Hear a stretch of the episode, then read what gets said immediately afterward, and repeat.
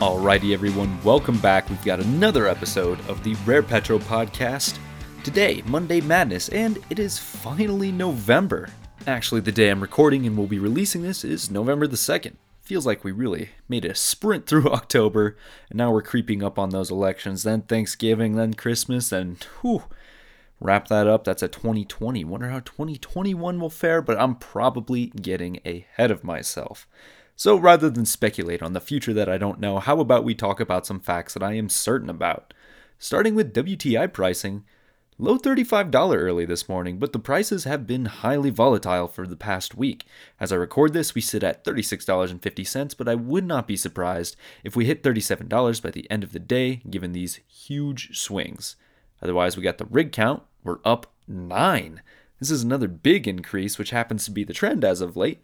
And if you sum up all the rigs since the start of September, the U S is up forty-two rigs up to today. That's forty-two rigs up in two months, and now this does sound fantastic if you look back over the summer. But I'd like to ask you to remember the end of Q one this year, where rigs were dropping thirty, forty, fifty, even seventy rigs a week. Lots of progress to be made up, but it does seem like companies are beginning to either adapt or determine that inaction is simply not going to work for them. Either way, love to see positive nine. Then for the inventories. Now lately I've been trying to bring you reports from both the E I A and the A P I, and today we will be looking at the report for the week ending on October the twenty-third. The good news is that the numbers are damn near exact for that time period, which is a little atypical. They usually have some variance up to a couple million barrels. But the bad news is that both organizations agreed there was a four point three million barrel build. Now, I imagine that this paired with the election is why we are seeing such wild price variability with W T I in the past week, but that is enough of our standard metrics. And before we get into the stories, I'd like to quickly mention Iraq. So recently we have talked about them as they are OPEC's least compliant member, and also Iran's partner in crime as they aid in the sale of undocumented oil. But on Friday, the Kurdistan region of Iraq suffered an attack on their pipeline, which slowed the flow of crude. Who attacked the pipeline? Well, that's not exactly clear at this point. This Kurdistan region is in northern Iraq and is an autonomous section of the country controlled by the Kurdistan Regional Government, who released a statement claiming that this was a terrorist attack. Now, this is a region sandwiched between Syria, Turkey, and Iran, so you can imagine just how relations have been a little tense between everybody, especially with multiple bases for the Kurdistan Workers' Party in the region, who both Turkey and the Iraqis consider to be a terrorist organization. I know we've mentioned a lot of groups and regions, and you may be confused by now, but the most important part, you just need to know that the northern Kurdistan region of Iraq was attacked with twenty-eight people injured and two children killed. So not much more information is available. This is just a story I wanted to bring to everyone's attention because I, I do feel like it is something important to keep our eyes on. But now to bring things back to my neck of the woods, the United States, like I mentioned before, the election is right around the corner, which means Trump and Biden are scrambling all over the U S in order to slander each other and claim swing states. In an attempt to secure the votes from the state of Pennsylvania, Trump signed a memorandum ordering the U S government to study the effects of prohibiting or sharply restricting the use of hydraulic fracturing and other technologies. Trump is likely hoping that this will give him an edge over Biden, who is currently leading in the state, and uh, Trump claims that Biden's platform is, quote, an economic death sentence for Pennsylvania, end quote. He's likely saying this because Biden was initially rather opposed to hydraulic fracturing, or fracking as most people call it. He has since walked back on that statement, but still has a green energy plan that involves the U S running on carbon-neutral energy by twenty thirty-five, which, of course, would aim to reduce the amount of fossil fuels that are extracted domestically. Either way, these states are going to be crucial for both candidates, so it makes sense that the candidates and their supporters alike are rushing to get all the support that they can last minute.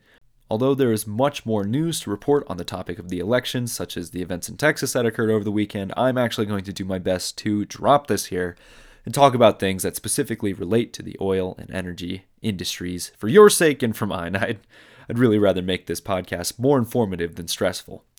So let's pop on over to Canada, who really deserves to have some good news after the last couple of years have, I mean, they've, it's really been brutal for them, anything but nice. Let me walk you through a series of unfortunate events featuring our friendly northern neighbors. Back in two thousand eighteen, the Alberta government decided to remove constraints limiting production in the region. Now, those constraints were implemented before because uh, too much production had seen prices falling. So this paired poorly with the fact that there was heavy maintenance at U S refineries and the market was then just flooded with Canadian oil. That was late twenty eighteen, actually about two years ago to the day. Turns out that the constraints really existed for a reason. Things got so bad that at one point Western Canadian Select was trading at fourteen dollars per barrel, which is a discount of around fifty dollars to West Texas Intermediate. Canada spent the rest of twenty nineteen establishing restrictions once more and battling forty dollars oil ranges, while the U S tested W T I prices around the mid-fifties, low sixties. That brings us to today, where the Alberta government will again lift the restrictions. No, you heard me correctly. Even though they tried exactly this and ruined themselves two years ago, they're trying it once more. What's the difference, you might ask? Well, the economics. I'm talking that classic supply and demand, baby.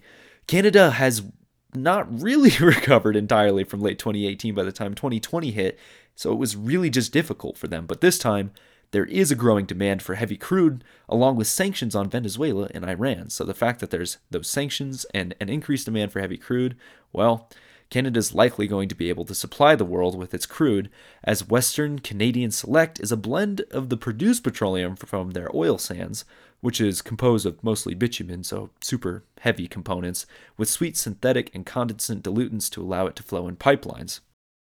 It is about time Canada secured a win, as they reduced combined output by nearly one million barrels per day at one point.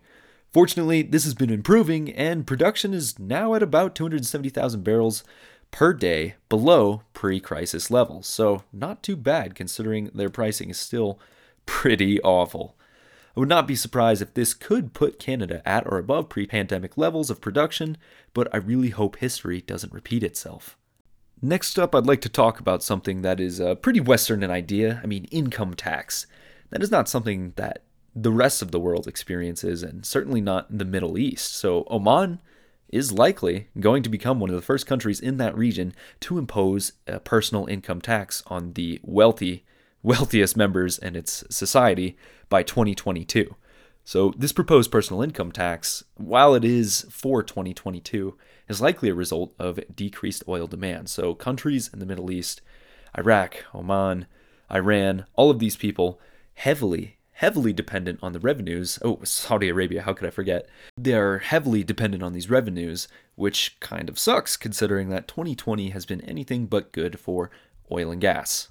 Now, if price depressions do continue, I would not be surprised if this was successful in implementation, and maybe its neighbors would follow. But that Gulf region, lots of money flowing in, I don't think, even with how rich some of the individuals in that area are, that a tax on the wealthy would actually substitute that much of the missing oil revenue. And I mean, we can't really blame the Omanis for trying this. If you look at, say, a smaller scale and something that we might be able to understand, Wyoming.